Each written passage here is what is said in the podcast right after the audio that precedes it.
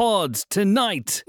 Evil pods tonight. Who's with me, folks? Evil, Evil pods, pods tonight. tonight. I, I Oh, don't join mobs. really tough getting this, this evil killing flash mob together. Hello, Pod. I'm Chris Hewitt, and welcome to the latest Empire podcast spoiler special. This one is dedicated to the. Hang on, I'm running out. I can't. I can't actually. I've lost count now. Uh, eight plus the two Rob zombies. That's ten plus this two. The twelfth. The twelfth Halloween movie, but also technically the third Halloween movie depending on your point of view, your certain point of view.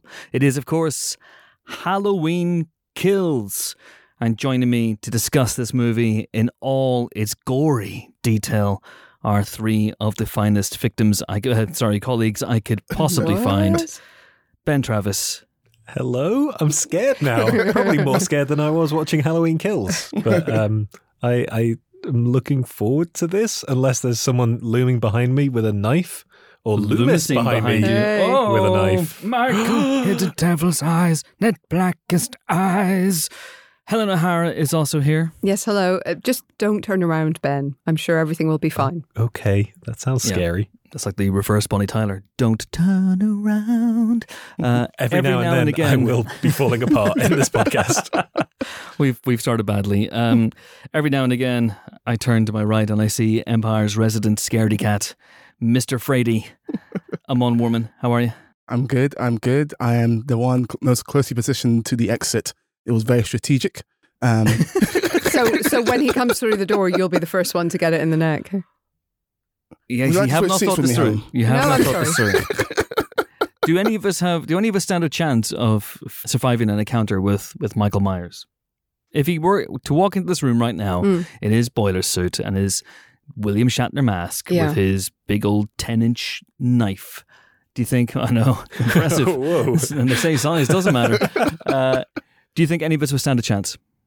I think he would take pity on Ben because he would recognize in Ben uh, a kindred spirit, a, a serial killer in waiting. Well, I mean, I feel like he would slice off my face, turn it inside out, and wear it as a new mask. uh, yeah, I, I feel like he starts this film, you know, killing a poor innocent young man. Uh, So it's not a good o- omen, really, is it, for Ben? I feel like I'd have a puncher's chance because I would do something that the people in this film don't do, and that's actually aim for the head and take a shot at the head. I mean, Somebody's what? learned I from mean, Thor. jeepers.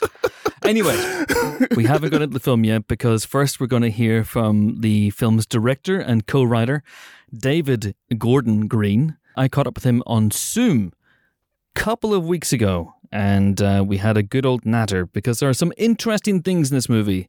Here we go. Me talking to David Gordon Green about Halloween Kills. Oh, and I completely forgot to mention that this is gate crashed at a certain point by Jamie Lee Curtis.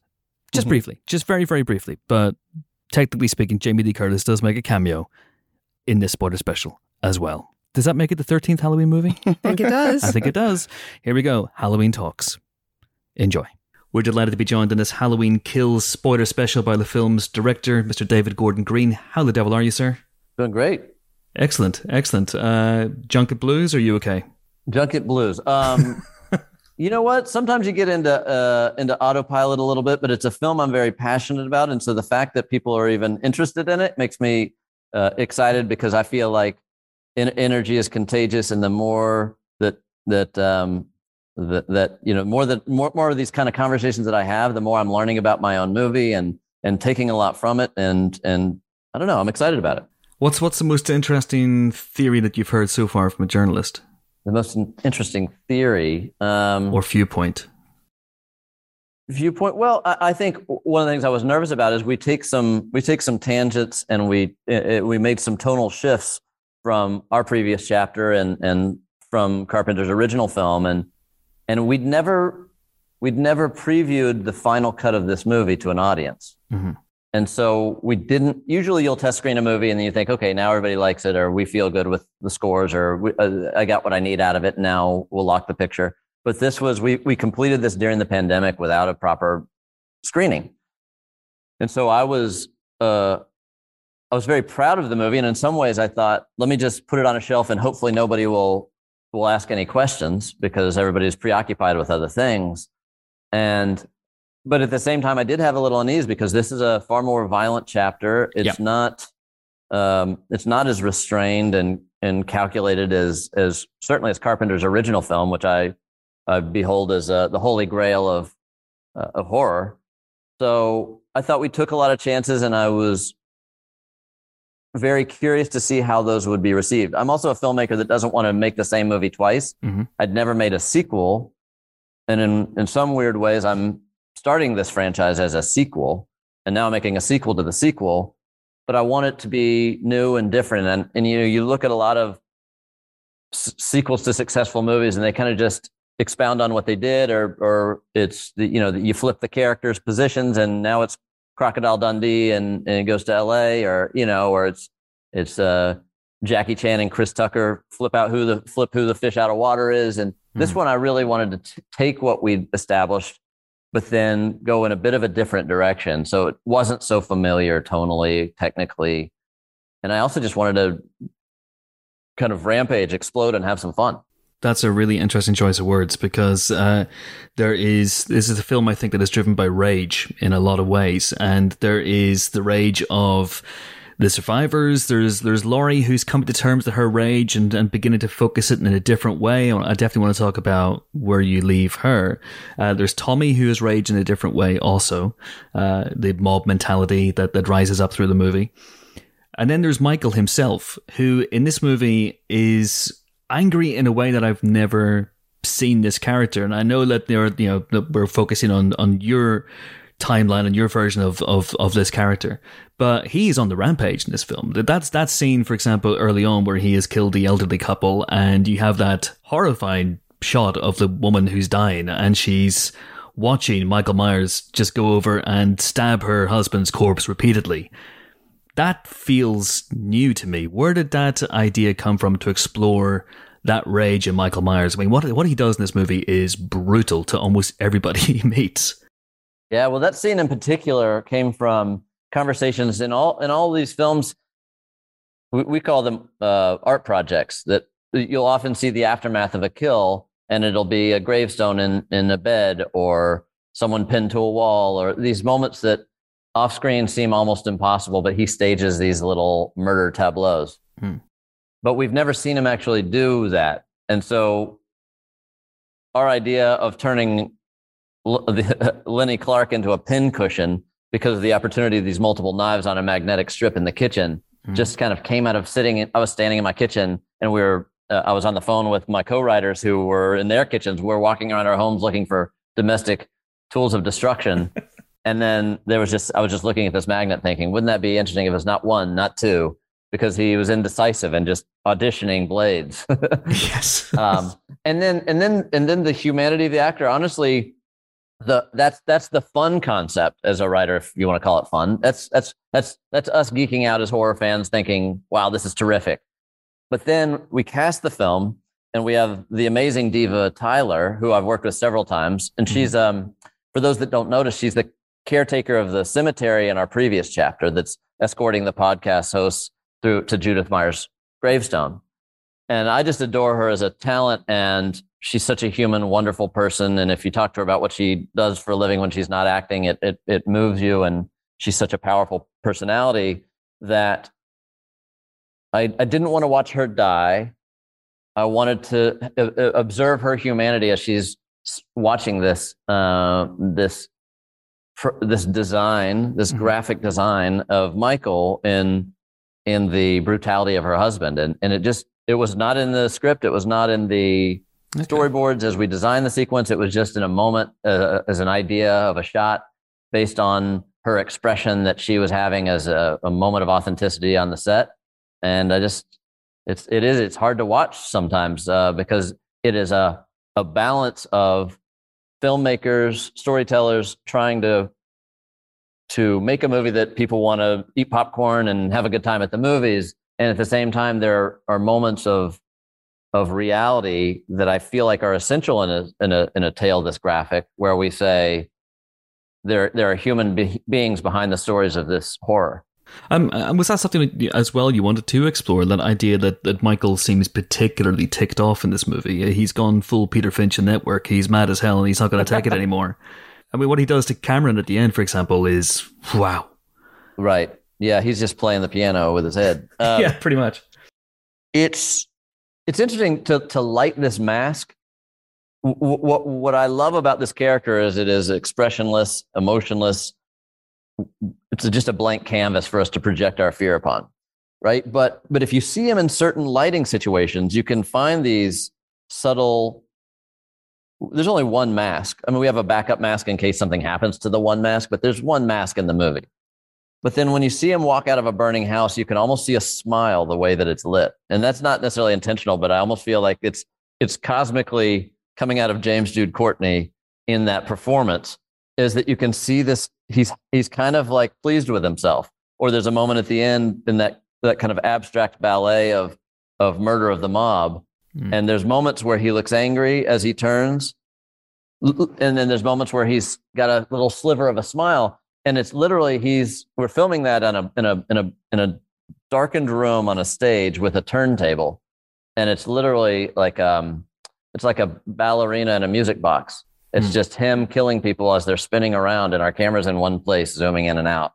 And uh and it's so fascinating to see how like if he just made and there's one light and uh, it's a, a light from behind to emulate a headlight of a car. And so you'll just see little turns and you'll find ways that the shadows in the eyes and the curvature of the mouth and these these subtle expressions and it, it then we get to edit around those and find the moments that we of the story we want to tell I'm glad you brought that up. The uh, the the the mob murder at the end because the the the last five minutes of the film I thought was really really interesting. Uh, how you approach it stylistically, because when you have the abstract way you shot it, you have Uh-oh. Laurie's. Uh oh, what's we're happening? trouble uh-oh here she is oh my gosh The last 10 minutes of the movie are a masterpiece. yay there we go. there she is she's gone now look i got goosebumps There every go. time i see her i get goosebumps well, so so because of the way that you know that you shoot it, it's really interesting. It's it's disorienting and it feels dreamlike because you have you have Laurie's voiceover going in there as well. You have what happens to or what may happen to Karen. You have Michael, you know, taking out the mob and then coming back into the Myers house. So how much of it did you want that dreamlike quality to pervade the audience, and how much of what we see actually happens? Those are two questions. Make sure I don't forget the last part because that's interesting. Okay. Um, we shot seven weeks all night long, and we all went crazy uh, during the during the production process of, of the movie. Now it was extreme, extremely difficult to make the movie. It's always fun because I'm with my best friends in the world, and we're making movies, and we're making a Halloween movie, and Jamie Lee Curtis is there, and like, what's cooler than that? Nothing.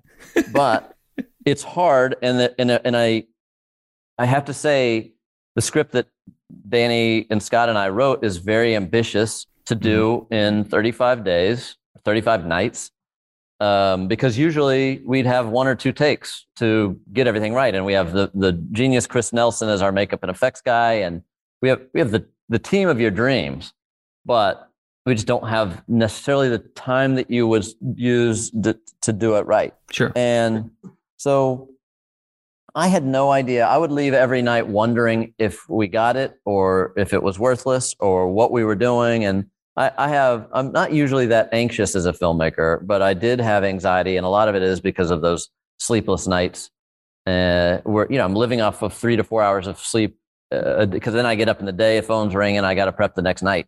And so it became very surreal. In fact, that sequence that we're talking about on the turntable was was was a fix because we ran out of light when we were filming the scene on the street, uh, or we ran out of dark. Sun came up. We're done. Got to go home. Shit, we didn't get a third of what I wanted to get because it's challenging as making movies is hard, and Yeah. uh, all the various things we were up against that night. And so we opened up a stage when we were doing the the interior shots of the home burning on one side those are logistic shots and it takes an hour between each setup to do it safely because we got to light shit on fire Mhm. and so 100 yards away we set up this basically black curtains and a, a turntable with a headlight on it. And again it's four in the morning and we're burning something over here which is crazy. And we're trying to film firefighters storming into a into a house. And then over here we've just got Zorro with his sword going crazy on a turntable, and it was a it was a beautiful opera of a night because it's just this this uh, dance of of logistics and everything becomes abstract at a point. So it really did take on this dreamlike, surreal approach. And then and then uh, and then we wrap the movie, and I sleep for three days, and I wake up not knowing what we have done and if we have anything that's that's uh, even uh, can you even comprehend what we've done? And and then the editor just shows up and he's just smiling. He just got this big grin.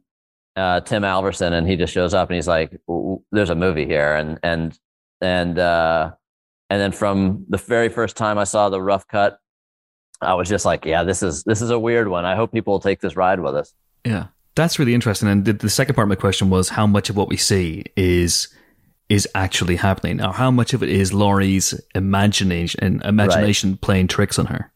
I would say two things. One is everything that we're seeing is happening, and it's Laurie's imagination trying to process what has happened. So I think so. The answer is yes to both of those things. I think it's Laurie. Laurie's philosophy is that Michael has transcended into creating a new. It's not just the boogeyman that, or it's not just a stalker that has come into her home with a knife.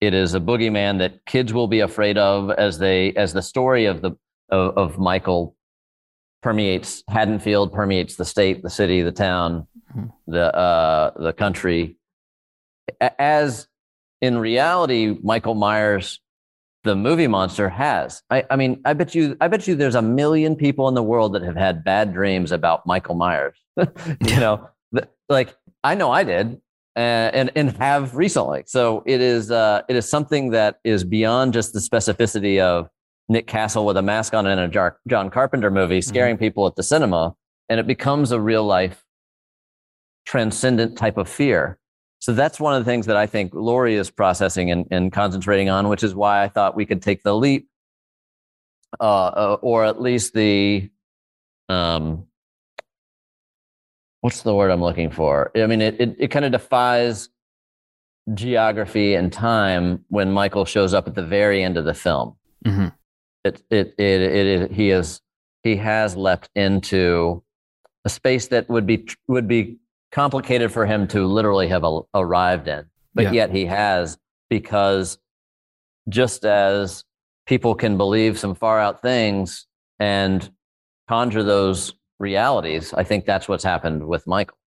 So, yeah, so there's an element running through the film about the uh, the, the mob mentality and uh, the power of belief and how quickly how quickly a, a, bad idea can go wrong can, can affect people as well. So Michael, in a weird way, is the almost living avatar of that in a way as well. He is he is that mob mentality, that rage made flesh, and so that allows him to do things that a mortal man wouldn't necessarily be able to do.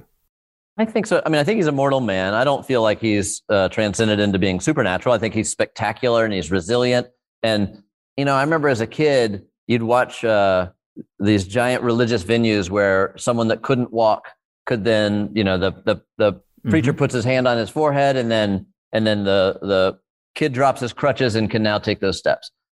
And I used to look at that very skeptically and think, what kind of um, charlatan is this? But I, I do believe in the power of congregation. I do believe in the power of optimism, and and and th- that what that does is illustrate the positive version of this of a collective consciousness saying they're praying, they're meditating, they're concentrating, the belief within someone that's the subject of that intensity has now found the confidence to take that step to throw those crutches down mm-hmm. and and to defy what doctors have told them and scientists say is real and then so i think that i have a kind of a, a philosophy that there's that there's that good that can be done mm-hmm. with the mindset of a of a collection of people that feel passionate about something and then the danger is obvious the horror is obvious when people go go go negative, even if their intentions are are right and pure and true, that that can get really fucked up. this is true. As you said, I believe in the power of optimism. I was thinking, but David, this isn't a terribly optimistic film. I, mean, I mean, it's it's it's it's pretty brutal. I mean, I guess part of that is being the second part of a of a trilogy. That at the same time you can't have a, a happy song and dance, flowers everywhere ending. You have to you have to put your your heroes through the ringer. right? And it's interesting when you know we're at this. We've written Halloween ends, and and and and some people read it and think that's a happy ending, and other people read it and think that's not a very happy ending. You know, so I like the I like the the way that I, I think that's great. To me, that's a win. You know, if if it's a conversation and it's not obvious, because I do feel like there's such a blurry line between good and evil. Once once your intentions aren't necessarily in line with the the reality, Yeah. I think it gets it gets very interesting. So uh, to me, the the greatest thing about a movie is that it could be a conversation after you walk out of the theater. Which brings me to specifically Karen, Judy Greer. Doesn't look too great for her, does it? Uh, what's what's your take on that? Can we can we is is that it for Karen? Yeah, I think I might I might I might hold a no comment on that one. All right, no worries. I, I need to consult some o- others before I answer. Because I, I was watching the movie thinking, you're not leaving many people around for Halloween ends, David. I mean, this is, is Well, I, I will say Halloween Ends is a much more intimate movie, and it's um, uh, it there, there's not a lot of games in it. It's not a lot of um,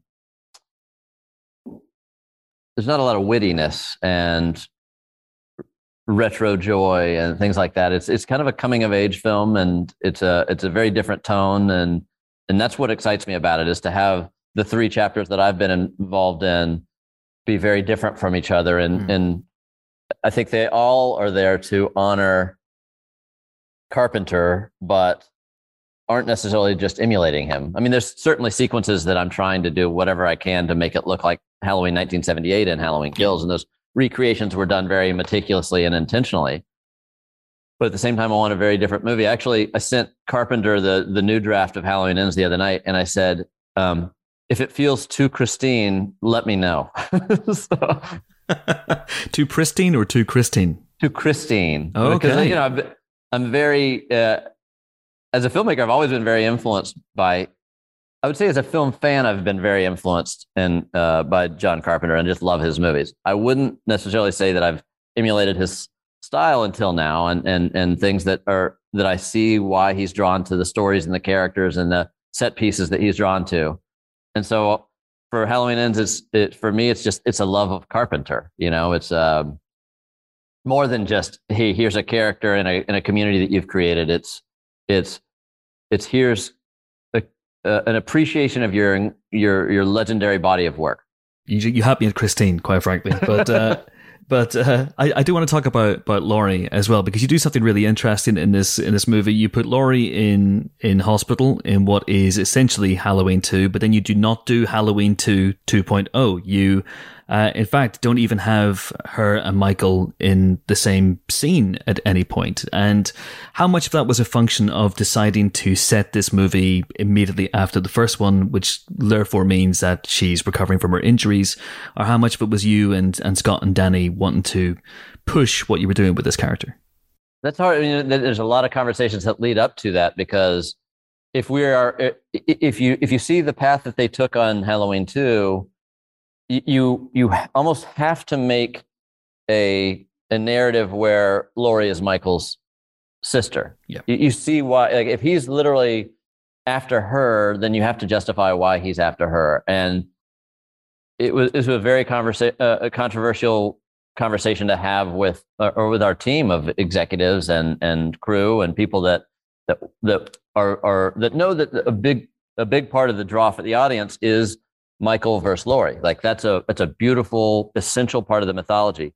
So if we're going to make that not the focus of this, if we're if they're if they're not siblings, he can't be after her. And so where where's where does he go after he escapes the the fire? And that uh, so it's creating uh, a a beacon for him. And for me, that felt honest for him to go home Yeah. because that's something you know. The night he came home is a is a is a thematic element of of the original film, and and I think that was what I was very much drawn to. So then if if we have that, and then we've kind of written ourselves into a corner by opening a gash in Laurie's gut, and she's got to she's got to go get a surgery surgery, you know. So uh, and once she's had that, she's not going to get up and just chase after him. So it's a matter of trying to find that balance of of realities, but then build enough scenarios of excitement around them where we can keep continue the development of their characters in an exciting way, take them on a fresh path that hasn't necessarily been explored in a Halloween film before, Hmm. and leave the audience feeling satisfied, but but looking forward to the concluding chapter that is a year from now. And uh, I, I know you've said in an interview already that there there'll be a small time jump between kills and ends, and presumably is that is that to allow Laurie to recuperate physically and emotionally? yeah, she doesn't want to be in a hospital gown in the next chapter. Yeah. uh, it, yeah, he- we we go current day. So if it comes out in October of 23, that's when it takes place. Uh, giving giving the characters not only a time to recover, but also process the trauma of 2018 and to look at how radically the world has been spinning so fast for those years between Halloween 2018 and 23.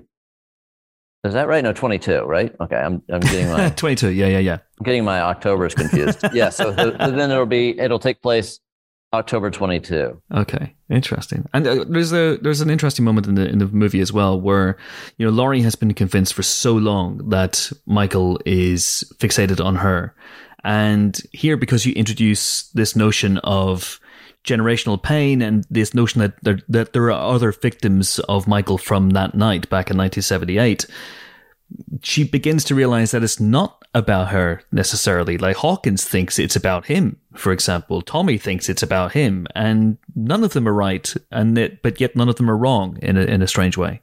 Yeah, that was uh, honestly that's an idea from my director of photography, Michael Simmonds, as he's like he he's just citing elements of history and relationships where people put the the experience of a hardship on themselves when it not, doesn't necessarily have anything to do with them. Like people, it's almost like when a tragedy happens, you want to raise your hand and say, "I was there," or "I was nearby," or or "This is how it hurt me," or "Help me," or whatever the selfish intention it is is um, with that. And I think that's it's a very common thing. And and when he when he brought that up, I thought that was a fun thing to inject into the story. Hmm. Is that why you specifically wanted to go back to 1978 and extend the circle of people who were affected by Michael on that night? So you have, you know, now Lonnie, you have what happens with Jim Cummings' character as well. You know, you have, you, you, you widen the circle a little bit. So you have Tommy, you have, you know, the, the, the, nurse from the first movie as well. Was that something that you wanted to, to do to almost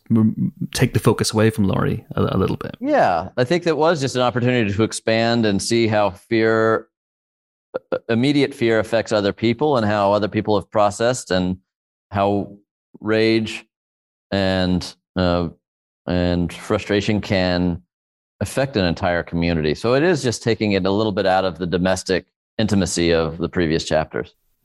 And uh, I think we've only got a few minutes left, David. So I might I might quickly go into uh, something approximating a speed round, if that's okay with you. Okay. Um, so uh, I want to talk about Loomis because you have Yeah. you have Loomis in this movie, um, which is, you know. So that's a is that an actor doing Donald Pleasence's voice, then a Donald Pleasence lookalike? How did you pull that off? Yeah, it's an actor doing Donald Pleasence's voice and then a lookalike. It's the construction coordinator who was building the Myers house, and we looked over and saw that Tom looks just like Donald Pleasence. Actually, we noticed it on the first on the first film. We thought if we need a Loomis lookalike, we've got him on the crew. So Uh, and in a way, do you think that Laurie is turning into the new Loomis by the end of the film? no, that's interesting. Um, I don't know why I jumped on that, but I think no. Okay, okay. May- Maybe it's because I have a, her ultimate destination. in- You know, yeah, you've, you've written it, so you know what you know what happens. Okay, yeah. Yeah. She's not going around wearing a raincoat in Halloween Ends, for example, and, and worrying about black eyes. She's not worrying about that at all. Um, and I have to ask about bringing back uh, Charles Cyphers as well, and and then dispatching Charles Cyphers was was that was that always the plan? Um, no, but it, it, I, I, love, I love Charles Cyphers, and he's been a part of so many movies that I grew up in the '80s, '70s, and '80s watching, and and so we got him out of retirement for this, and he agreed to come hang out with us, which is very very cool.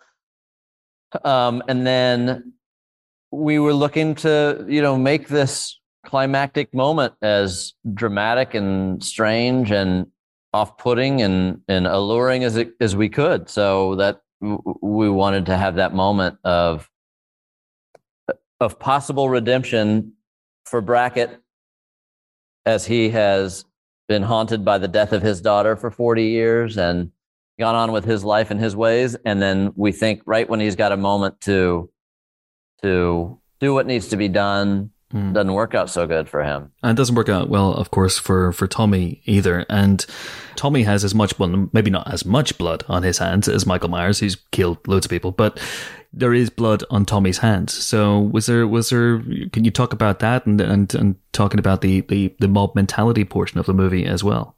Yeah, and it was it was that it's that line that that Brackett has after after the man jumps out of the window is now he's turning us into monsters, which again is just illustrating that blurry line between people that think they're doing the right thing and they're going for vigilante justice, but it, they they were misguided and misinformed, and look what happened. is there anyone else from the Halloween playbook that you have up your sleeve? Um, you mean for for the next chapter? Yeah, any other characters who might be knocking around who you didn't use in in kills? Not really, although I'm not opposed to it. Um, and I haven't begun casting, but as the, as it's currently scripted, there's not a. You know, sometimes I'll get into a moment and think, well, let's bring this was a random character written, but there's an opportunity here to do something cool with a legacy character, and that's that's what happened in Kills a couple of times. And so I wouldn't necessarily say I won't, but I don't have any plans to at this point. okay, and uh, and Will Patton Hawkins seems pretty convinced he's going to have a big hero moment. Uh, can you can you say anything about that? I love Will. You know, he's my neighbor in Charleston, so uh, he he uh, he won't leave me alone. So he wants to. He wants to. He didn't like being in a hospital bed the whole movie in the last one. So he wants to do some cool shit in this one. So Did you know he was alive in the first Halloween? Whenever he gets the scalpel in the, in the neck, or at what point in the process did you think? Okay, no, you but- know what? I would not have. I would not have rid- driven over him. Uh, I would not have run over his legs if I had it to do over again in the previous chapter because that really that's going to kind of limit what uh, what he's capable of in in Halloween ends and and he's he's very angry about that. He wants he wants to you know he wants to become he wants to become the hero. He wants to be the Loomis, but he's not going to get to because he's he he's he's too fucked up. we all want to be the Loomis, David. We all want to be the Loomis, or the Laurie, or or Loomis Laurie hybrid. Who knows? Who knows? Yeah. But uh, but listen, I'm going to let you go. It's been an absolute pleasure talking to you, and uh, best of luck on Halloween Ends. Thank you so much. Talk to you in a year. Indeed. See you soon. Cheers, David. Take care. Bye. Okie dokie. So that was David Gordon Green saying some very interesting things, I would say, about Halloween kills. Um, we may delve into those as we go along. But first of all, let's just get a general overview where we all stood on this movie. Amon as the person who's always yelling at horror movies uh, when characters in horror movies do stupid things or make terrible decisions that end up getting themselves killed. How did you react to this movie? In particular, I would say the last 15 minutes.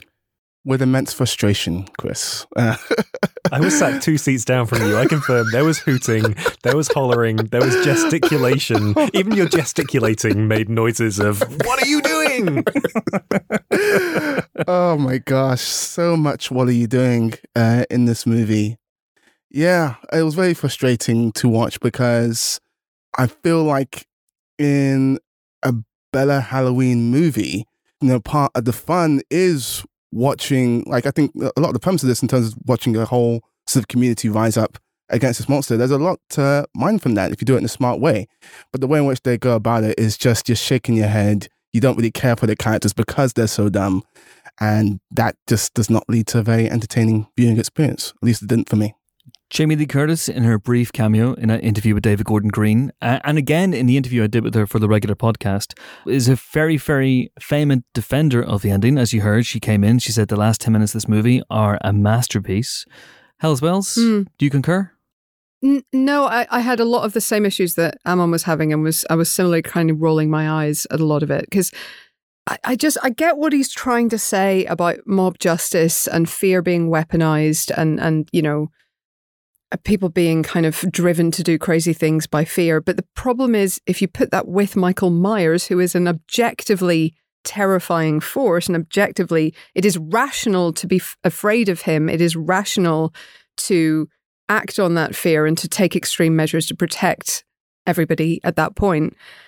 it is harder to make that case. Do you know I mean? So it, it, it just was fundamentally misconceived in the way it was presented because I, I kind of felt like, well, if there's ever a case for mob, you know, mobs to be out hunting someone, this is actually a pretty good case for mobs to be out hunting someone because it is not safe to go out on your own and he does have to be found or he absolutely will kill again. So it, it kind of just takes away from it a lot for me. And and I, I I get what they tried to do with the with the escaped mental patient, and that was a little bit more effective and, and obviously horrible and tragic. But you know that also just so much of that didn't make sense either. You've got her locking him in a corridor which has glass at either end, so he's very visible to people coming up the stairs, which people are doing. She she locks the door herself on the outside so the mob are on the outside as well and can immediately open the door when they get there. Like, you know, none of that made any sense to me as a plan. Mm-hmm. And and and that kind of thing kind of undermined what I think the film was trying to do. I think there is the kernel of a good idea here, and it could possibly even work in a Halloween film or, or in a film like this to make points about the way Mhm. that fear is weaponized. But I and that's been done in, in some great, great Mhm. horror movies. But I don't think this one succeeded in it. Ben, where do you stand in this? We also we've seen in the last year in the states, particularly, how fear and anger can foment and uh, hysteria can tip over the edge and, and turn into mob rule or mob justice or or uprisings or rebellions or whatever you want to call uh, whatever happened in the states on Jan sixth in particular. Mhm. Uh, but where do you stand on on it in this movie? Do you think because David Gordon Green and his co-writers Scott Teems and Danny McBride, they clearly have highfalutin ideas that they're trying to apply to their very very simple tale of a, a man in a William Shatner mask stabbing people. Do you think that that worked? I was pretty mixed on it. Same with Helen, in that I think there is a kernel of a good idea there. This kind of notion of of people uniting to try and conquer fear. But when when that is in the shape of Michael Myers, you think of what happened at the start of this year uh, in in Washington. That was a bunch of people who were like, "I don't like what's happening, and I'm gonna go and do what I can." Whereas this, it's perfectly legitimate for people to be like, "I don't like what's happening" because Michael Myers is going around Haddonfield slicing people up with a big old knife. So I think it was a a a solid metaphor applied to the wrong thing. Mhm. And in terms of like the stupid decisions that people make in this film, I actually quite enjoy horror films where people make believably stupid decisions, where people are panicked, people are in fear, people aren't used to combat situations, and maybe do the dumb thing, do the wrong thing. There were some instances of uh, in this film Mhm. where I was just like, you you are just taking me out of the scene because these characters are, uh, uh, characters are inexperienced and should therefore be trying to concentrate as much as they can on, on the matter at hand. Like in that final 10, 15 minutes when they go into the house and Andi Matichak is, is walking around with the gun, sees the, the, the gay couple who have been killed in Michael's house, and immediately puts her gun down Puts and goes up gun towards them. It's like, no, what are you doing? Mm. That's the wrong kind of dumb decision, Yeah. man. And then her her boyfriend Cameron Yeah. Just decides to go off. off. Look, well, I've got, we should probably talk about Yeah. his dad first of all, Oh. Lonnie, who is introduced at the beginning of the movie as a kid who has an encounter with Michael Myers on the night uh, of Halloween in 1978, which of course replaces the events of the John Carpenter, well, not directed, but the the can- previously canonical Halloween 2, not to be confused with the Rob Zombie Halloween 2, which is also now well, So it's helpful. never non-canonical, but this is. Hal- oh, I get so confused doing this, but this is this is Halloween two. This is now the canonical Halloween two, erasing the event of the previous Halloween two. All right, okay, it's we're good. Halloween 2 3. It's Halloween 2.0. Because if it's Halloween 2 3, then it's yeah, it's Halloween 2 the third. Yes. Okay, right. Okay, gotcha, you completely gotcha. lost me, but No, sure. no, it's it's all very very clear. It's very very clear. All So very simple. so Lonnie is introduced at the beginning of that. I thought really effective prologue, the Yeah, one with yeah. uh, Jim Cummings and um, you know Michael Myers, and that really uncanny. I know there were some prosthetics in in play, but an uncanny double for Donald Pleasence, Yeah, where really I genuinely thought it was impressive, CG, but it's not. It's just a bloke walking around set. it's kind of amazing. nuts. Hey, that guy looks like Donald Pleasence. Um, let's, let's throw some prosthetics on him and get him to run in. Michael. Um, so anyway, so Lonnie gets introduced, has an encounter with Michael. Michael doesn't kill him. The one thing Michael doesn't do in these movies, it seems to be, is to kill kids. That may be the- line he has yet to cross. So there's you know, there's a sliver of goodness in him. There's not. So he, he encounters Lonnie. Lonnie then there's a little th- there's an element running through this movie about survivors' guilt Mhm. a little bit, and about the idea of revenge and whose place it is to exact that revenge and that vengeance. And Lonnie is one of the many characters in this movie who feels it is his duty, it's his right to kill Michael Myers. That still doesn't, I think, excuse the fact he drives up to that house with two people who have guns, uh, or at least, you know, arms with them. Mhm. And then he goes, he's basically goes, All right, son, I need to go into this house on my own. All my yeah, own. me and Michael, we have a history. Don't worry, it's fine. We're going to sit down. We're going to talk it out. We're going to hash it out. I mean, It's all the more frustrating because we know that this franchise is capable of better. Like even in the previous film, Halloween, one of the things that I loved about that film was the finale because it, you know, we had characters who actually thought about this stuff and who had a smart plan and executed it pretty well. And that was just like one film ago.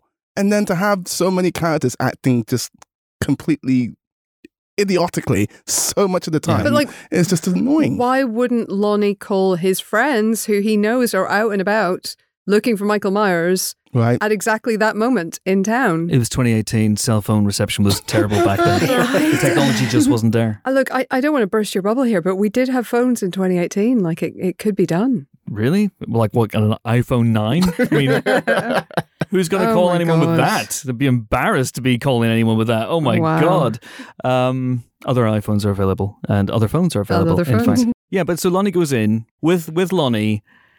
I, I just think that is possibly the stupidest thing I've ever seen a character do in a horror film. I mean, it's And it's I- a yeah, that's a high bar, but I know you my might be horror right. films. Yeah, yeah. I- there, there's an awful lot of you know that's that that's split up. There's an awful lot of that going on in a lot of classic horror films, Mm. um, but that is extravagantly stupid. Yeah. I would say, and he perhaps deserves what's coming to him. Who knows? Who knows? But Cameron, his kid, Ugh. who you know the apple doesn't fall far from the tree, does it with what he does uh, five minutes after that. And then he is killed in the most brutal way imaginable. I mean, Mm. that's quite horrific. Yeah. Death by Bannister. I mean, th- th- th- there are some maybe more inventive kills in this one, but maybe feel quite out of character, I would say, for, for Michael Myers. But um, yeah, shoving the head through the banisters and Yeah. Yeah, it was. It was. Very, Slicing it and- reminded me of American History X, and I don't like when deaths remind me of the one in American History X. The old curb stomping. The curb stomp. Mhm. Yeah, Yeah. that's one of the most upsetting things I've ever seen on film. Curb stomp your enthusiasm. Oh no! Oh, no. Oh no! Reminds me of uh, Brawl in Cell Block 99. Oh, cracking film. Lots of curb stomping in I mean, it, it is worth mentioning that just this film is incredibly brutal. Like the deaths Mm. in this, I I don't remember Halloween certainly, or even Halloween 2018 being quite this gruesome. Maybe it was, and I, I'm I just blanked it, blanked it out. There's a, and I tried to get David Gordon Green in this a couple of times, and he kind of sidestepped it both times, I think. Where I, I, I was talking about, there's an idea in this movie that Michael, I think for the first time really, Mm. is mad as hell and he's not going to take it anymore. There's an idea that if if we exclude all the other Halloween movies, apart from apart from obviously the Carpenter Halloween, that's Yeah. the 78 Halloween, So The 78, 18, 78, and this one. 18 in this one. So those are the only three in play at the moment. Season to which obviously is an outlier, and then everything else, the- H2O the and Rob Zombies, yeah, H, yeah, H two. I love that film, but Mm, yes, Me too. let's take those, let's set them aside. So we're, we're taking Michael Myers as through line from the 78 Halloween through to the 2021 Halloween kills. And there's a, there's a demonstrable um, escalation in violence and brutality. The first Halloween is a movie not necessarily about a psycho killer, although it is that. It's a movie about a stalker. It's Mhm. a movie about a man who toys with his prey. It's a movie about a killer who will literally follow Laurie Strode all day long, unsettle her all day long, and wait for the moment to strike. This Michael Myers, I think I was even different than the in the 2018, where he was a bit more of a blunt instrument, who just enjoyed killing for killing's sake. I would say, the 2021 Michael Myers is absolutely just an instrument of rage, Mm. and a an instrument of brutality, but also a sadist who Yeah. is enjoying the kill and the inventiveness of the kill in ways that we've never seen before.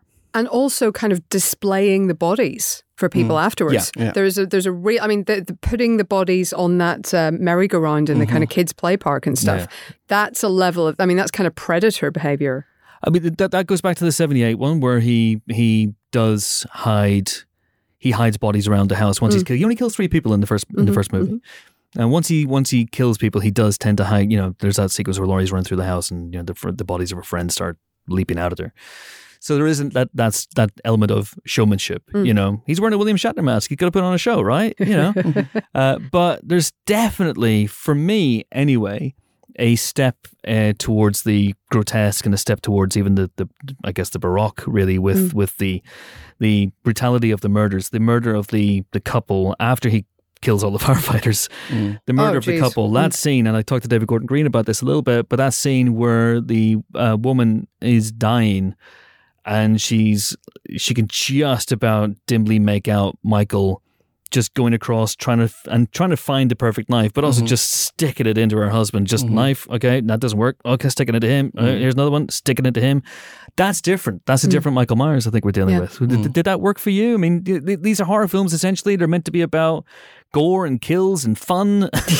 I know how that makes me sound, but still, Uh, did that work for you? A, a bit, but there was something I know this film is not part of this continuity, but I rewatched Halloween 2 before seeing The uh, Rick Halloween Kills. Rosenthal one, not the Rob Zombie one. Not the Rob Zombie Okay, one. okay. And I kind of missed bits of like Michael not killing people. There's a whole like sequence in Mm. that early on where he's stalking into people's houses in the neighborhood. As you say, Chris, he's a stalker. Uh, and he, he goes into the kitchen of a couple's house and you see him looming in the background and he gets a knife. And he leaves that couple alone. He leaves with the knife. He's basically just retooling. Mm. Um, and there was something about this one where it's like every single character you see Mhm. Yeah. is going to be at some point killed by Michael Myers. And it, I, I felt a bit bludgeoned by the end of the film.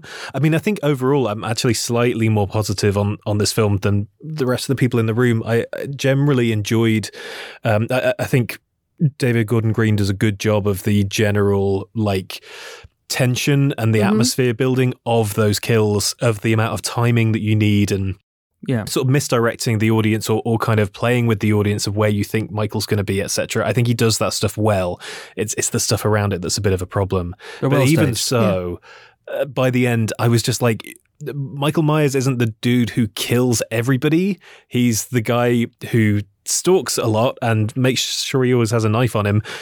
Often kills people, but doesn't kill everybody. Mhm. And I, I thought it needed a bit more of that rhythm Yeah. to have some the- people not die. The Yeah. death of that couple in particular felt very unnecessary. Yeah. They were so nice. Yeah. And it, it's one of those things as well where uh, I think there's maybe some good intention to have like a diverse cast of characters in this film to have like a black couple and a gay couple and to have it not just be like straight white people in this town.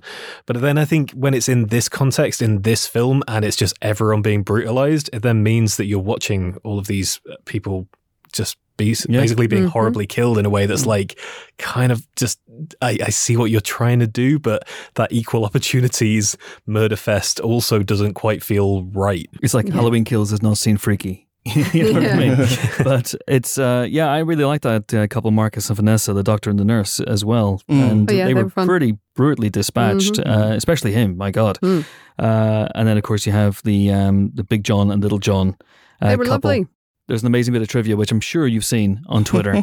but Michael McDonald, who plays Little John, was also a one of Doctor Evil's henchmen. He was the guy in the first Austin Powers movie who was killed by the steamroller. You know that amazing joke Oh my going, god! "Oh my god!" That's why and then he's it cuts to it cuts to the, the wide shot, and the steamroller is literally thirty feet away. um, that's so that means he has been killed on screen by Mike Myers and Michael Myers. Oh, So- that's glorious. That's cool. I wondered why I recognized that guy. he had like a familiar energy uh, to him. That as soon as you said that, it made sense in my head. That's incredible. If only he'd gone the same way in this movie. I mean, we don't see what happens to Little John. He's one of the few murders that occurs off screen. We kind of, you know, we kind of see it a little bit, but um, if I just want Michael Myers to get into a steamroller now, Don't give them ideas.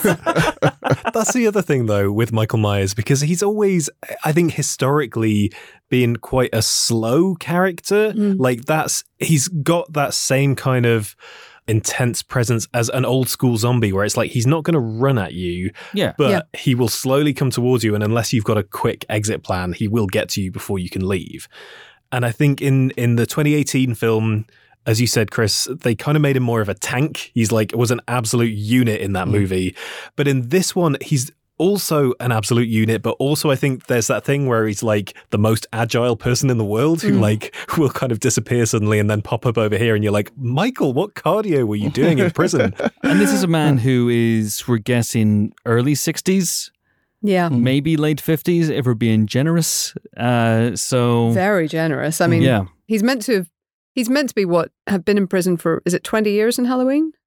So he was 6 and Something it's, like that, yeah. he's now 26 in Yeah. Halloween and it's been 40 years. And he's clearly getting a lot of protein. I mean, from somewhere, I don't know where.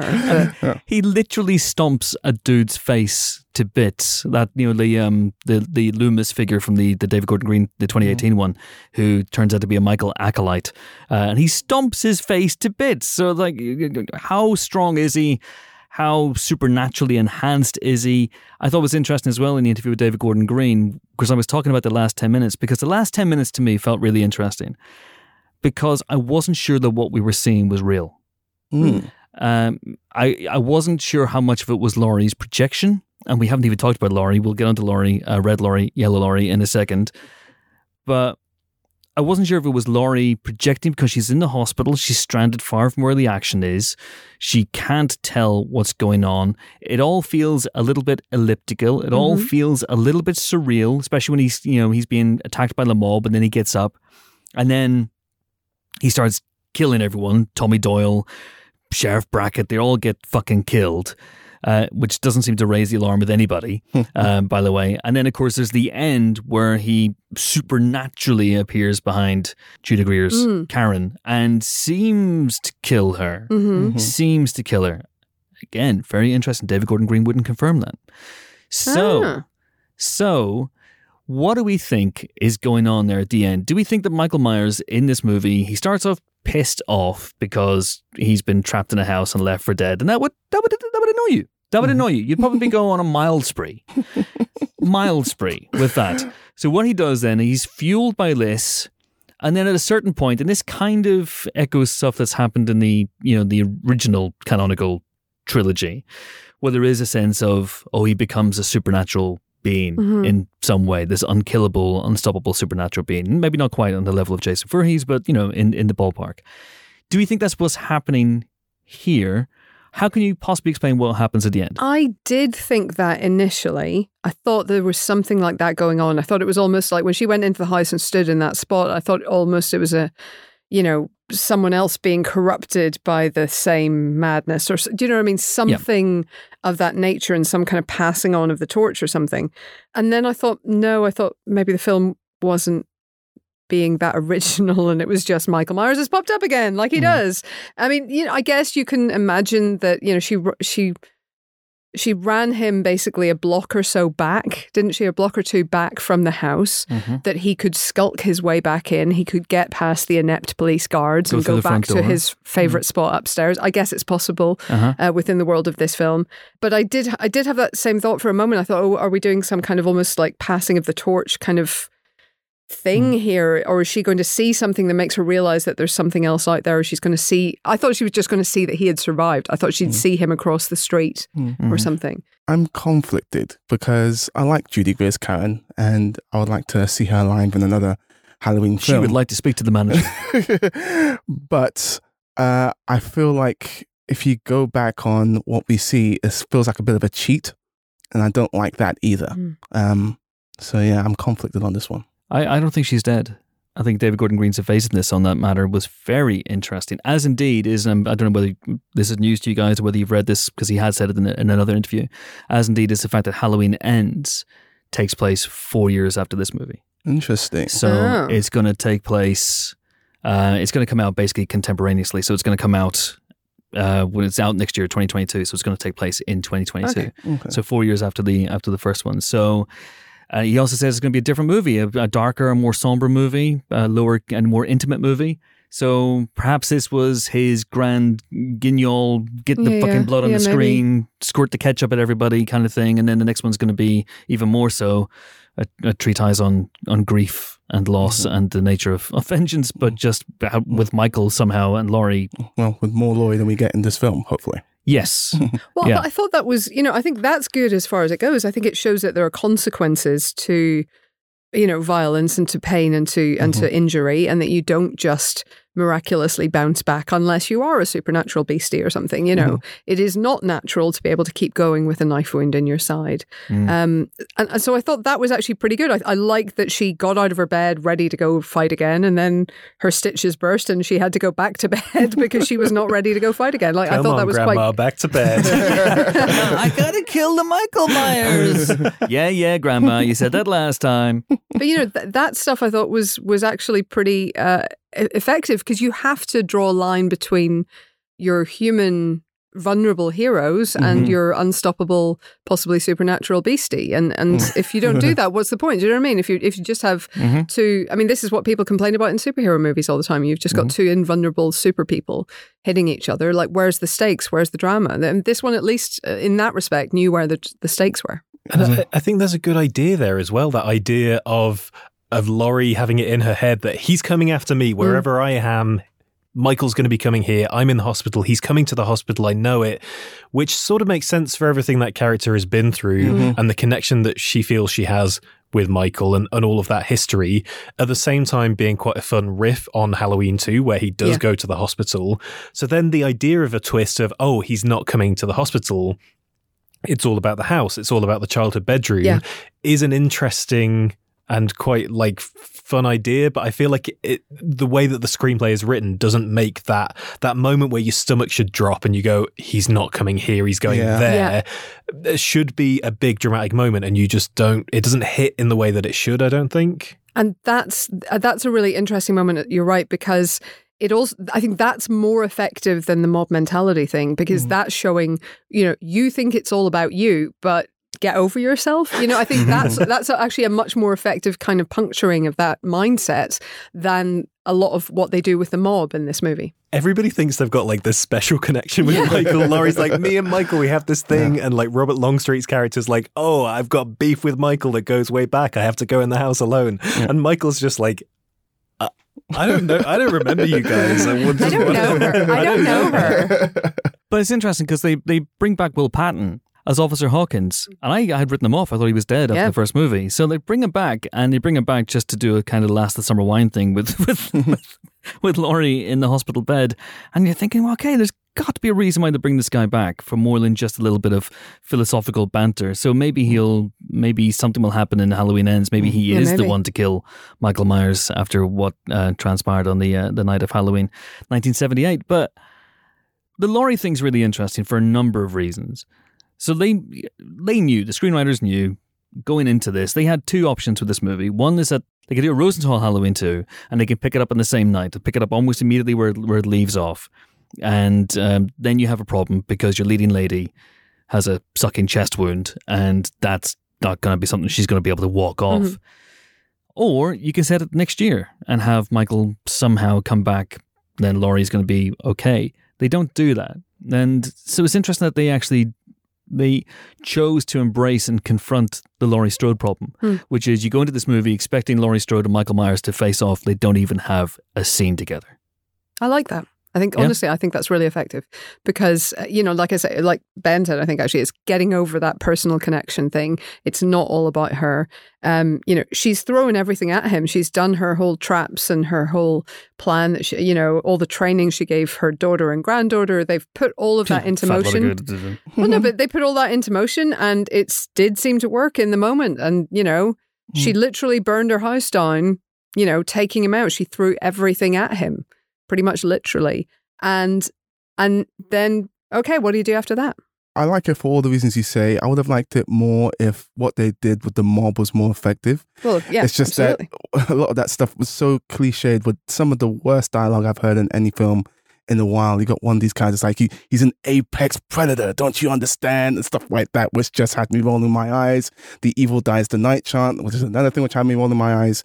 And I feel like when you compare that with the history that Laurie has has with this monster, you compare those two things. You want to see more of that than what we inevitably get. Even though, as you say, the idea in theory has a lot of sort of you know smartness to it. But it doesn't have to be one or the other of those. You know, Yeah. you could have taken Laurie off the board and still not done Yeah, quite such a bad job Yeah. with the with the mob justice thing. I think. Good points. But the, the other thing I was going to say about Laurie, Hmm. that this series has chosen to retcon is the canonical storyline that she and Michael are brother and sister. Yeah. Do you think that works? I mean, I, I think that it, I, I, I thought that it really gave him proper motivation. It can be cheesy, it can be a bit played out, but I thought it worked through Halloween 2, then into H2O. Halloween Resurrection, the less said about that, the better. But don't know her. H2O is really solid. H2O is, you Yeah. could argue, a better version of Halloween 2018 than Halloween 2018. Mm. I mean, look, it's one of these things that's maybe too neat and too pat. And if they're going somewhere with what Michael is, then I think I'd be happier about it. You know, if there's a reason that this room is so important to him, if there's something that maybe explains him or or you know adds to his story or helps us understand what's going on or just is becomes scarier or whatever else that's then that's okay. Then that's a replacement i think for this personal grudge match. If you take away the personal grudge match and he's obsessed with this looking out this window and and there's nothing else it's a bit mystifying. You don't quite know anything at that point. Like what why is he doing any of this? Who is he? What is he? Mhm. Where does he get his uh, ideas from you know, like it doesn't Where does he get those wonderful toys? but then, like uh, what you know at that point what are we what are we here for why is why is he this way um and, and i'm not saying everything needs to be re- explained and there is there is something effective to having a mystery but i i don't know what the point of any of it is at that point I, I, I, so I kind of feel like there's there's got to be something else there. If it's not a personal connection, if it's not a personal grudge match, Yeah. then what is it exactly? well, it's nothing. It's, you know, it's- an imagined confrontation for her Yeah, because he's not even going to her house in the 2018 one. He No. just kind of almost happens upon it. You know, it, it- she lures him there in a, in a weird way. Um, because she's got this, she's fixated. She's got this idea that it's going to, Yeah. it's going to lead to a showdown. And th- this idea that they're all fixated with him is is a really interesting one, and and is you know it, again it can be very effective if everybody thinks they have a personal beef with Michael that they need to sort out. It means they're the one who has to take him down. That's that's that's clever and that's that's interesting and and that is you know twisted and weird and I like that. But then you do need something more from Michael himself. You need to know something about him. Not everything, maybe, but just something more. There's got to be some kind of reveal with the window thing, Yeah, right? Because right. it, it felt a bit like um, in some of the more recent Star Wars stuff, where it's like Han's dice are a thing now. Look out for Mm. the dice, uh, where they've taken like something from the original film that, that was there as a creepy image of him looking out the window. And extrapolated that into it's a thing. He's looking out the window, but why is he looking out the window? They, That's that's one of the things that I left this film with of, of them having really drilled it into me of like you're gonna find out why he was always staring out that window. And, like is it going to be a thing about you know was there was there child abuse or something was there you know was that the sort of was he made to stand there was it you know was it some kind of um, control thing or, or some kind of uh, trauma in his childhood and I don't necessarily I'm not necessarily saying I want trauma in, in Michael Myers' childhood and I think trauma, as Jamie Lee Oh, Curtis. trauma yeah Trauma. uh, or that I want that to be, you know, I don't want that kind of explanation. I don't want it to be easy or pat necessarily at all. Is there something that they're going for with that? Like, I don't understand as it stands what it what it's all about. Ugh. As you were saying that, I instinctively hated it. I was like, I do not want No, that. no, no, absolutely don't. No. because I, I think something that that is that I do like about Michael Myers and I do like about these films is th- that kind of growing sense of everyone around him of like, oh no, this guy is He's is pure evil. evil. He's Yeah. just an evil dude, and probably not even a dude. He's got like some kind of supernaturalness to him because the amount of times that he gets stabbed and Hmm. burned and trapped and whatever and still manages to survive. Yep. So people kind of gradually reckoning, maybe in a slightly sort of Stephen King way, Yeah. where you have these kind of ordinary small town folk who suddenly realize that they are facing some kind of vast ancient evil. Yeah. Is I think that's more compelling than like if you then try and humanize him and be like, well, these bad things happened to him, so he went and stabbed a bunch mean- of people, it's like, oh no, I don't like that. As you know, I am not a big fan of explaining bad guys' backstories and making them sympathetic. And uh, I just Really? want to Has be that come up clear. I just want to be clear. I absolutely do not want that for Michael Myers. But I wonder if they're, you know, if they're going for He s- just wants to save the planet, Helen. That's all he wants to do. He wants to depopulate the world. and He's just going about it in his own He's just- strange little way. He's just a force of chaos, man. You know, He's like It's a dog chasing cars. We'll find out all about it in Mike Lificent.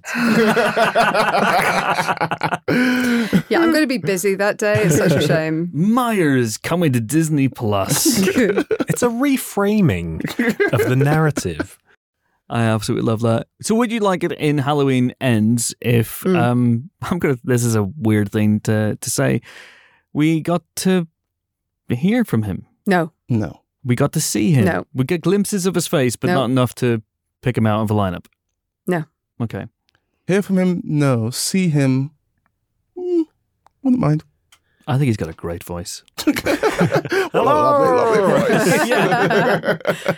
Imagine if he imagine if he just paused one day and just started singing like Pavarotti, and you're just just this gorgeous kind of rich voice. Uh, Yeah, no, that would be terrifying. It's not over until the Michael Myers sings. I hope we genuinely see an end though, because it felt with this film especially, the tension was just not there. Because of course he's going to survive. Of course he everything, and it's just Evil like dies tonight. There's actually a sequel due in a year. Okay. Evil dies next year. Evil dies next year. Uh, it reminded me of The Walking Dead. and Why I just stopped watching that show because it just felt like, especially once the the Cure storyline. Where's uh, it going? yeah, No, it's just the same old, same old. No, repeat and refresh. Here we go again, and I don't want that to happen to this franchise. I think it's quite rare that you get something like this, a like double back to back horror Yeah. sequel thing. And I guess in a very different context and obviously based on specific source material, you had It and It Chapter 2, but that gave you characters and played out consequences because it made you care about the Losers Club and, and what was going to happen to them. That's the real kind of through line there. Uh, and that was always a dual timeline story. But I, I, it felt like a weird thing while we were watching Halloween Kills where it's like, how often does that happen where you have back to back horror sequels where you go, I, I'm, I, I don't know. I'm used to middle parts of trilogies in fantasy and in sci-fi and comic book stuff, but in horror, where you need that tension, when you need that element of like, what's what's going to happen? Will they overcome the bad guy? Will there Mhm. be some kind of something else? It it didn't massively work for me. Well, the tension for me comes from because he's so brutal and he kills pretty much everyone he sees. It's just that um, there's Lindsay, the other survivor from the 78 massacre of Mhm. three people, uh, that who you know she survives that you know knife out in the in the car, uh, so by hiding under a tree. And of course, he's not really fixated on her. Ultimately, No. he's just he's just going in a straight line. Yeah. Mm. Uh, so that you know he thinks he thinks very in black and white terms. Um, but the, the tension comes from who's going to be left on the board for Halloween ends, and the answer, as far as I can see, is not very many people. No, Uh, Laurie Strode, Officer Hawkins, maybe Karen, and maybe Allison as well. But Yeah. you know, definitely Allison because she's Uh, still alive. At the, the end of film. sheriff with the cowboy hats. Yes, the Um, utterly ineffectual sheriff. Seriously, my gosh. but you know, but like at least he didn't join the mob, so he has that going for him. But I think his Well, his hey. but you saw but you saw his um, faith in humanity being shaken. So there might be that might be a little bit of a through line for him next time. That could be interesting. Yeah, it's not a huge number of people. I'll tell you what really annoyed me, and it's a very small detail. You know, the crowd that surrounds Michael at the end and doesn't take a headshot. yes, Um, yes, Helen, Did we do learn know nothing that. from Thor? Um, in the background, there's a woman holding an iron. Yes. I cannot tell you how much that annoyed Yes. me that that was her choice of weapon. His clothes are very creased. Very creased Ah, indeed. Look, it's it's clearly workwear, you know, heavy denim. It's not going to respond to anything but the highest setting, and she doesn't even have an extension cord with her. Come on, That No. entire sequence was so maddening. How do you have him dead to rights like that? You take a knife and you put it in his shoulder. Like, what are you doing? I, that, that that was where a lot of the gesticulating that Ben mentioned uh, Cayman. And I, I, I was I felt that as well in that moment as well because at that when they all surrounded him and it was like oh the the, the mob is going to prevail the town of Haddonfield is going to beat the absolute shit out of Michael Myers and I'm going to quite enjoy watching that.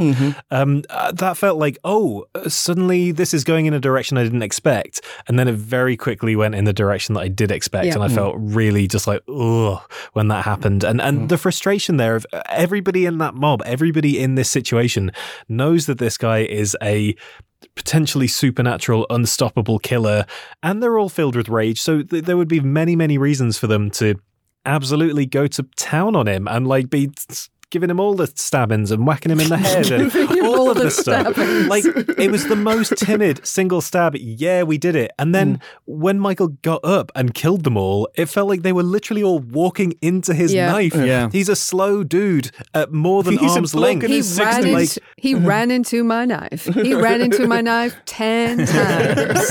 He had it coming. He they all had it coming. What a bunch he of only idiots. had himself to blame.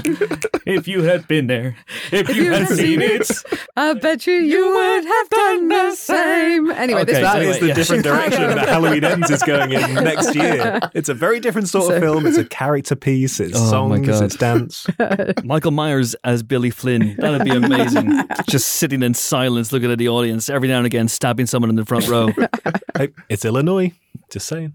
That's true. it's just a short drive from Haddonfield to Chicago, folks. And the bright lights of Broadway, which is in New York. Anyway, last, uh, we have a question. Okay. Most questions, I'll be honest, most questions about this film were why is it so bad? Um, uh, so I've gone from from uh, I've gone for one from someone, Pieman 1969 Ah, a Lee Pace fan. at Pieman 19 or maybe a fan of pies. Either or.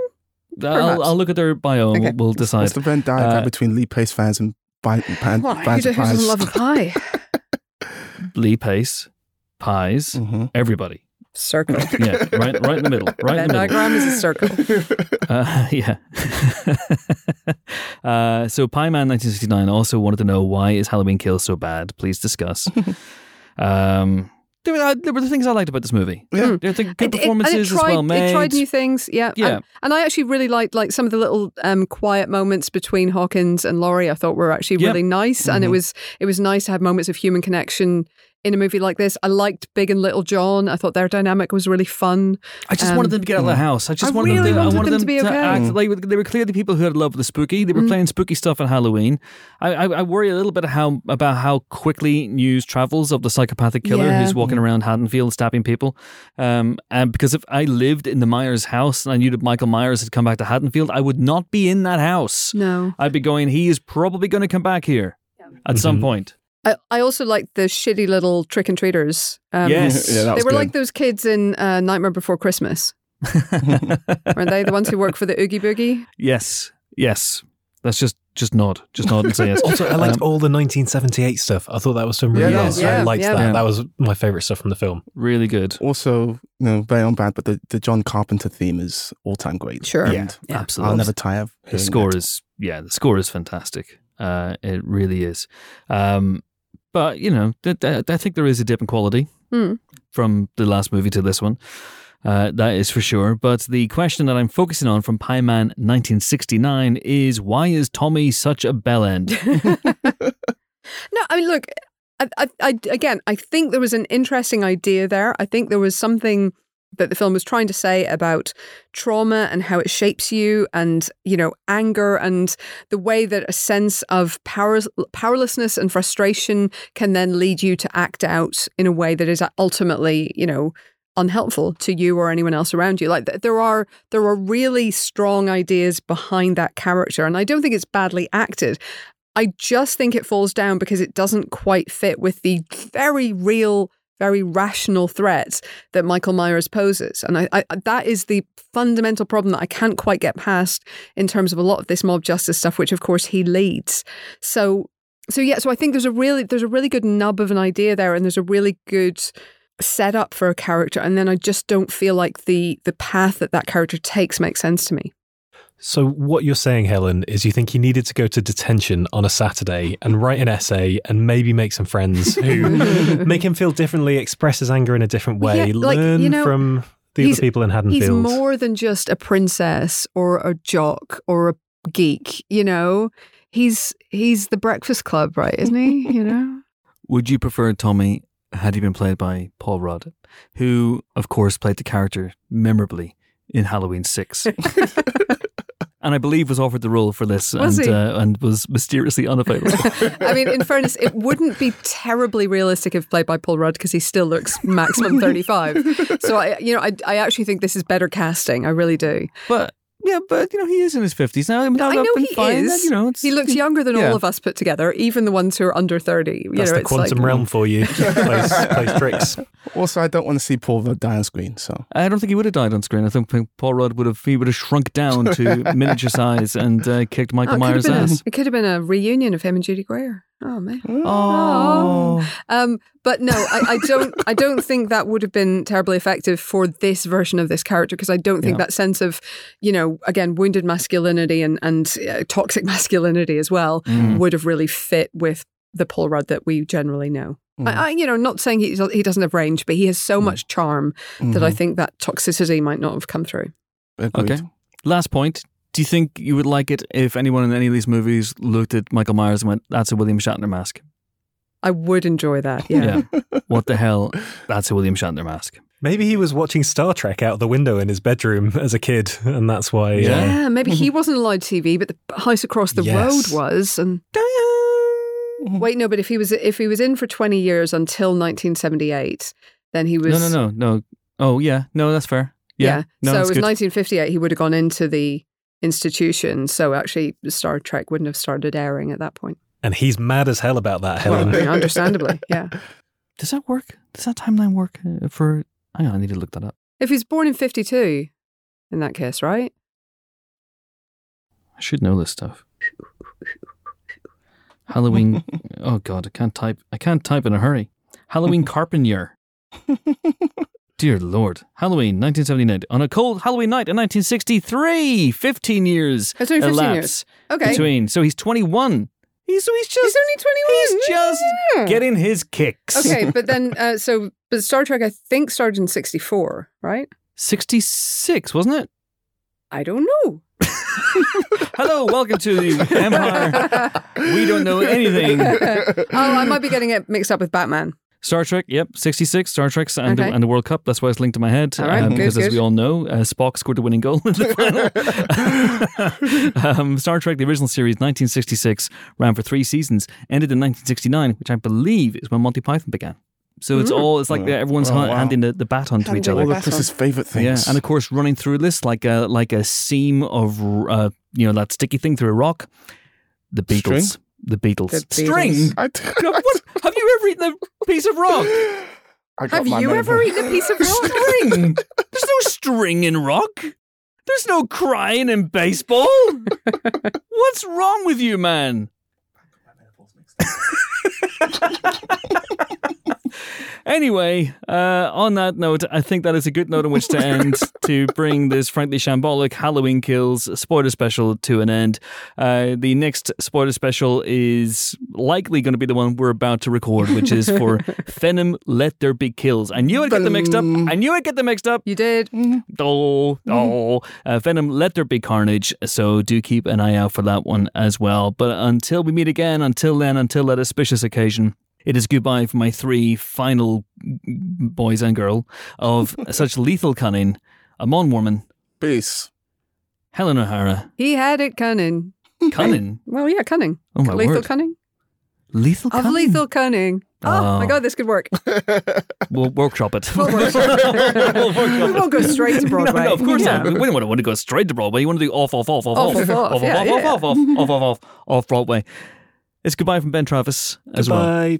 And it's goodbye from me. I'm off now to drive up to that old spooky house just down the road. And uh, I know there's a killer inside, guys, but um, just just put the chainsaw down, put the gun down, put the knife down, put the torch down, put the machine gun down, put the alien you've got with you down.